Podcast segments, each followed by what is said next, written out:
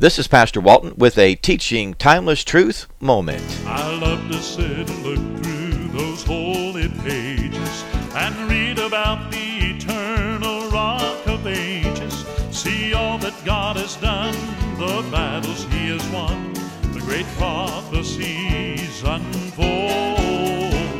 In every book from Genesis to Revelation, see his loving grace and this great salvation brings courage to my soul, for I know he's in control. I Romans chapter 15, verse number 14, and Colossians chapter 3, verse number 16 says, And I myself also am persuaded of you, my brethren, that ye also are full of goodness, filled with all knowledge, able also to admonish one another.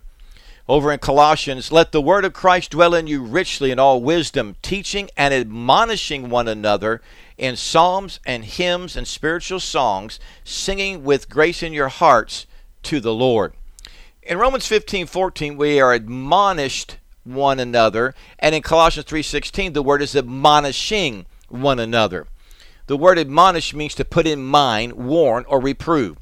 Paul in Romans 15, 13 said, Now the God of hope fill, cram full, fill you with all joy and peace in believing, that ye may abound, superabundance, more than enough, that you may abound in the hope, the confident expectation, through the power of the Holy Ghost, the might of the Holy Ghost. Paul was persuaded of the brethren that ye are also full of goodness, filled, superabounding with all knowledge, able also to admonish one another, put to mind, and warn one another. We should be living so clean before the Lord and so full of His spiritual blessings that we are able to admonish one another on the things that we are seeing and warn and put to mind and put to remembrance the things that God is trying to tell us. In Colossians 3:16, we are commanded to let the word of Christ dwell, present tense. Keep on dwelling, being at home, living, inhabiting. Dwell in you richly, abundantly, in all wisdom, teaching and admonishing. Both are present tense, active. Keep on teaching. Keep on admonishing one another. And do it in psalms and hymns and spiritual songs. We're to use the songs as well to warn, to put in mind.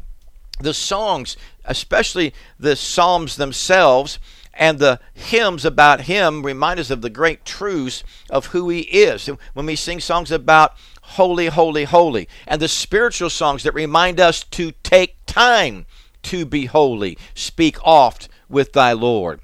So, admonishing one another cannot be done biblically if we are not full in the good things of the Lord, letting the Word of God, Christ, live in us richly.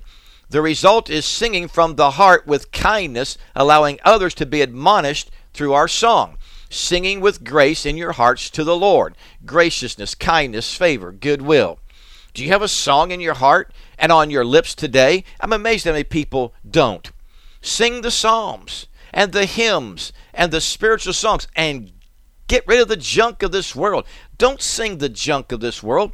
Make a great difference in your life. In fact, verse 17 of Colossians 3 says, And whatsoever you do in word or deed, do all in the name of the Lord Jesus, giving thanks to God and the Father by him. Get a song bubbling up. Let it sing forth. Live what you're reading in your word. Live what you're learning in the word. And live what you're singing in the word. And sing to others with such grace and such kindness and such passion that they know that that is the truth in your life. And they would like for it to be the truth in their life. And you will be doing what he said. You'll be admonishing one another.